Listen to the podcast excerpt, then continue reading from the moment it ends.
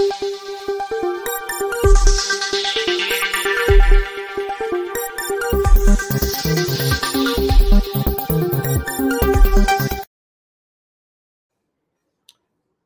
राम।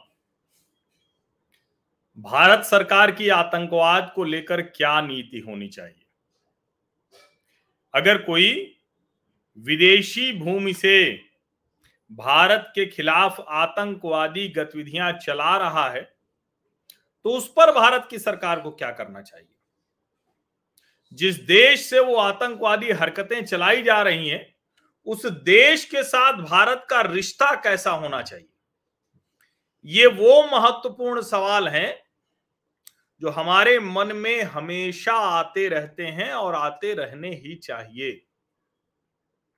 कश्मीर को लेकर मैंने बहुत स्पष्ट आपको बताया था कि भारत सरकार की नीति नो नॉनसेंस वाली है, जिसे ज़ीरो टॉलरेंस के तौर पर कहा जाता है। यानी अगर कोई हथियार उठाएगा, जो चिनार कोर के कमांडर जो हैं, उन्होंने जो कहा था कि अगर कोई हथियार उठाएगा तो फिर वो गोली खाएगा। जो सुषमा जी का बहुचर्चित भाषण था कि गोली और बोली एक साथ नहीं चल सकती, पाकिस्तान के संदर्भ में था। अभी भारत की मुश्किलें ये भी हैं कि कनाडा और ब्रिटेन जैसे देशों से भी खालिस्तानी और दूसरे आतंकवादी आतंकवादी गतिविधियाँ चलाते हैं। जहाँ भारत के रिश्ते भी अच्छे हैं, जहाँ भारत के लोग भी बहुत हैं, और उस भारत की बड़ी आबादी में इस तरह की गतिविधियाँ चल रही दूसरा, पाकिस्तान और अफ़गानिस्तान से इस्लामिक आतंकवादी अब इसमें क्या रास्ता निकाला जाए? कई बार कहा जाता है कि जैसे मुसाद और केजीबी और दूसरी एजेंसियाँ काम करती हैं, जैसे ओसामा बिन लादेन को अमेरिकी एजेंसियों ने मार गिराया एबटाबाद में, वैसे ही भारत को काम करना चाहिए। अब पिछले कुछ समय में इसमें किसी को संदेह नहीं है कि भारतीय सुरक्षा एजेंसियाँ ऑफेंसिव हैं। Offence is the best defence policy ये कहा जाता है। और भारतीय सुरक्षा एजेंसियाँ ऑफेंसिव ही हैं। अब अभी ताज़ा घटनाक्रम क्या है? ताज़ा घटनाक्रम है कि कनाडा में हरदीप सिंह निज्जर, उसको दो नौजवान आए। कोई भटके हुए नौजवान रहे होंगे और उन्होंने गोली मार दी। अब ये निज्जर जो है, वो भारत में एनआईए का वांटेड है मोस्ट वांटेड है। 2022 में इसके ऊपर 10 लाख रुपए का इनाम घोषित किया गया था। जब 2018 में प्रधानमंत्री कनाडा जस्टिन ट्रूडो भारत आए थे तो तत्कालीन मुख्यमंत्री कैप्टन अमरिंदर सिंह ने कनाडा के प्रधानमंत्री को जो आतंकवादियों की सूची सौंपी थी, उसमें इसका नाम भी प्रमुख था। एक और मुश्किल है कि ये जो खालिस्तानी आतंकवादी हैं, ये गुरुद्वारों की आड़ लेते हैं। वहाँ पर एक गुरु नानक देव के नाम पर एक गुरु नानक सिख गुरुद्वारा साहिब, उसका ये प्रमुख था। और खालिस्तान टाइगर फोर्स का भी प्रमुख था। अब उसी गुरुद्वारे में दो अज्ञात नौजवानों ने इसको गोली मार दी। इसका परिवार बरसों पहले जालंधर के, जालंधर, पंजाब भर सिंह पूरा गाँव से कनाडा चला गया था। हालाँकि उसके पिता बार बार गाँव आते थे कभी कभी हालिया क्या था? ये ऑस्ट्रेलिया में एक सिख फॉर जस्टिस का रेफरेंडम हुआ था तो उसमें चला गया था ये। और एनआईए ने इसके बारे में क्या कहा? The incriminating evidence thus gathered substantiates that he is involved in exhorting seditionary and insurrectionary imputations and also attempting to create disharmony among different communities in India. Punjab police का रेड कॉर्नर नोटिस था निज्जर पर लेकिन यहाँ एक दुर्भाग्यपूर्ण बात रही कि बार बार भारत कहता रहा लेकिन जस्टिन ट्रूडो ने इस आतंकवादी निज्जर के खिलाफ कोई कार्रवाई नहीं की कोई कार्रवाई नहीं की और अभी अब गुरुद्वारे में वो मार दिया गया। एक सप्ताह के भीतर यह दूसरे बड़े खालिस्तानी आतंकवादी की जान गई है। विद इन वीक निज्जर से पहले लंदन में भारतीय उच्चायोग के सामने प्रदर्शन आपको याद होगा, तिरंगा झंडा उतारने की कोशिश की थी। हमारे जो उच्चायोग के अधिकारी थे, उन्होंने बिल्कुल बर्दाश्त नहीं किया। झंडे का सम्मान बनाए रखा। और उसको जो लीड कर रहा था, अवतार सिंह खांडा। ये जो अवतार सिंह खांडा है, ये खालिस्तान लिबरेशन फोर्स का ब्रिटेन का प्रमुख था। खांडा भी निपट गया। खबर आई कि उसको जहर देकर मार दिया गया। अब ज़ाहिर है, जहर देकर किसने मारा? ये सवाल बार बार खड़ा होगा। और इसका सही उत्तर शायद ही कभी मिल पाए। लेकिन भारत में हर किसी को तो ये लगता है कि जैसे दुनिया भर में जो ऐसे देश हैं जो अपने खिलाफ कोई गतिविधि बर्दाश्त नहीं करते हैं, उन्हीं की तरह से भारतीय एजेंसियाँ भी वो काम करें। अब ज़्यादातर लोगों का भारत में ये मानना है कि भारतीय एजेंसियाँ भी अब उसी अंदाज में काम करती हैं। उसी अंदाज में। जैसे हम दूसरी एजेंसियों को सुनते थे। अब जरा देखिए, हम अभी जून महीने की बात कर रहे हैं, एक हफ़्ते के भीतर दो खालिस्तानी। मार्च की आपको कुछ खबरें मैं याद दिलाता हूँ। Four terror commanders wanted in India shot dead by unknown gunmen in Pakistan Afghanistan within weeks अब सोचिए, पाकिस्तान में जो आतंकवाद है, भारत विरोधी, उनकी सुरक्षा आईएसआई और पाकिस्तानी आर्मी कर रही है, करती है, ये हम सब जानते हैं। अब उसमें कोई बहुत योजनाबद्ध तरीके से मारेगा तभी मार पाएगा। ये संभव नहीं है कि आईएसआई और पाकिस्तान आर्मी की सिक्योरिटी में बैठे हुए आतंकवादियों को कोई सामान्य अपराधी जाकर मार दे। और पाकिस्तान में इतना बड़ा किस, किसको इनसे झगड़ा होगा? या में किसको खालिस्तानी आतंकवादी से झगड़ा होगा? फिर लोग कहते हैं कि नहीं नहीं, अब हमारी एजेंसियाँ बहुत एकदम नज़र रखे रहती हैं और पहला मौका मिलते ही उनको धर दबोचती हैं। कई लोग उत्साह में ये भी कह रहे हैं और जो इससे जुड़े हुए लोग हैं कि ऐसे ऑपरेशंस की कोई, किसी को कोई कुछ मिल नहीं सकता है।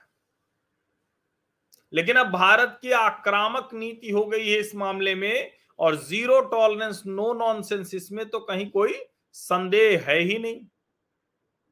अब सोचिए जरा, मार्च की मैं जब खबर आपको बता रहा हूँ इसी वर्ष की, सैयद नूर शालोबार, सैयद खालिद रजा, एजाज अहमद अहंगर, इसका नाम अबू उस्मान अल कश्मीरी भी था, और बशीर अहमद पीर, जिसका नाम इम्तियाज़ आलम भी था। क्या हुआ? सैयद नूर शालोबार की खैबर पख्तूनवा में अननोन गनमैन ने हत्या कर दी। ये शालोबार वही है जो कश्मीर घाटी में आतंकवाद फैलाने का जिम्मेदार माना जाता है। रिक्रूटमेंट यही करता था घाटी से। पाकिस्तानी आर्मी और आईएसआई इसके पीछे रहती है, ऐसा कहा जाता है। कराची में सैयद खालिद रजा, उसको भी अनआइडेंटिफाइड लोगों ने मार दिया। बाद में सिंधु देश रिवोल्यूशनरी आर्मी, ये सारे उन्होंने उसकी ज़िम्मेदारी ले ली। अब सैयद खालिद रजा, जो आतंकवादी है, ये भी कश्मीर में आतंकवाद फैला रहा था। सिंधु देश रिवोल्यूशनरी आर्मी, कई लोग कहते हैं कि जो बलूचिस्तान, सिंध, बाल्टिस्तान गिलगिट बाल्टिस्तान, इन सब जगहों पर तो उसको आरोप लगाता है पाकिस्तान की भारतीय एजेंसियाँ उनको समर्थन देती हैं, जिसकी वजह से वहाँ इन लोगों को इस तरह से जो मारे जा रहे हैं, उसके पीछे इनका हाथ होता है। बशीर अहमद पीर, इम्तियाज़ आलम, उसको भी अननोन गनमैन ने मार दिया। ये हिजबुल मुजाहिदीन और लश्कर तैयबा के लिए काम करता था। सोचिए, इसको चार अक्टूबर को टेररिस्ट घोषित किया। एनआईए ने उसकी जो कश्मीर की प्रॉपर्टी है, वो सीज की थी। कब? मार्च में ही। और उसी हफ़्ते में वो मार दिया जाता है। समझिए। और तो और जो एजाज अहमद अहंगर है, वो भी कश्मीर में जो आतंकवादी घटनाएँ हैं, उसको करने के लिए जिम्मेदार बताया जाता है। इस्लामिक स्टेट से जुड़ा हुआ था आईएसआईएस उसको काबुल में मार दिया जाता है। अब भारत के जो राष्ट्रीय सुरक्षा सलाहकार हैं, अजीत डोभाल अजीत डोभाल के बारे में कहा जाता है कि पाकिस्तान और अफ़गानिस्तान में इतनी ज़बरदस्त उनकी पकड़ है, जो डीप उनके सोर्सेज हैं, उनका गजब का नेटवर्क है। और करीब सात साल वो तो पाकिस्तान में रहे, मुसलमान बन के ही। ऐसा स्पाई, ऐसा जासूस आज तक इस देश को नहीं मिला। काव साहब थे जिन्होंने रॉ बनाई और बहुत कुछ चीज़ें हैं। लेकिन अजीत डोवल और ये सभी सरकारों के साथ काम करते रहे ऐसा नहीं किसी एक सरकार के साथ। लेकिन इस सरकार में जब उनको काम करने का पूरा अवसर मिला है तो जम के वो काम कर रहे हैं। और इसीलिए भारत पर कोई भी खतरा नहीं है, कोई भी आतंकवादी यहाँ कुछ करने की हिम्मत नहीं कर पा रहा है। और एक चीज़ और है, जैसे पुलवामा हुआ तो बालाकोट हुआ। कोई भी ऐसी कोशिश होती तो उसका जवाब दिया जाता है। अंदर घुसकर भारतीय सेनाएँ ऑपरेशंस कर रही हैं। यानी दुनिया के किसी भी हिस्से में अगर भारत में वांटेड आतंकवादी है तो उसका जीवन खतरे में है, मुश्किल में है। अब ज़ाहिर है, ये कहना कि किसने मरवाया, ये तो कभी किसी को पता नहीं चलेगा। पता चल भी नहीं सकता। लेकिन अब जैसे अब्दुल रहमान मक्की अभी जनवरी की खबर है। इसी साल की सारी खबरें मैं आपको बता रहा हूँ, ये कोई बहुत पूरा नौ साल का लेखा जोखा नहीं है। जनवरी में अब्दुल रहमान मक्की पाकिस्तान में रहता है। चीन और पाकिस्तान लगे हुए थे कि इसको किसी भी तरह से डेजिग्नेटेड टेररिस्ट नहीं कराना है। भारत ने इसको डेजिग्नेटेड टेररिस्ट घोषित करा दिया। जो अलकायदा सैंक्शन कमेटी थी one two six seven I S I Daesh जो और अलकायदा सैंक्शन कमेटी थी, उसने मक्की को डेजिग्नेटेड टेररिस्ट कर दिया। ट्रेवल बैन लग गया। हर तरह की चीज़ों से उसको आउट कर दिया गया। अब ये सोचिए जरा, ये एलईटी का पॉलिटिकल अफेयर्स विंग का नेता है, प्रमुख है और फॉरेन रिलेशन डिपार्टमेंट देखता है। ये हाफिज मोहम्मद सईद का नजदीकी रिश्तेदार है। 26 नवंबर 2008 हमले के पीछे माना जाता है। भारत ने इसको डेजिग्नेटेड टेररिस्ट करार कर दिया। अब ये जो अलग अलग लोग हैं, इनको मारा गया। अभी हाल में ही लाहौर में खालिस्तान कमांडो फोर्स का ही एक मारा गया था, परमजीत सिंह पंजवड़। अभी जो परमजीत सिंह पंजवड़ है, कब मारा गया? और जितने लोगों को मैं बता रहा हूँ, एजाज अहमद अहंगर 22 फरवरी 2023 अफ़गानिस्तान के काबुल में मारा गया। श्रीनगर की इसकी पैदाइश थी, अलकायदा से इसका बड़ा रिलेशन था। 26 फरवरी को सैयद खालिद रजा, कराची में इसको मार दिया गया था।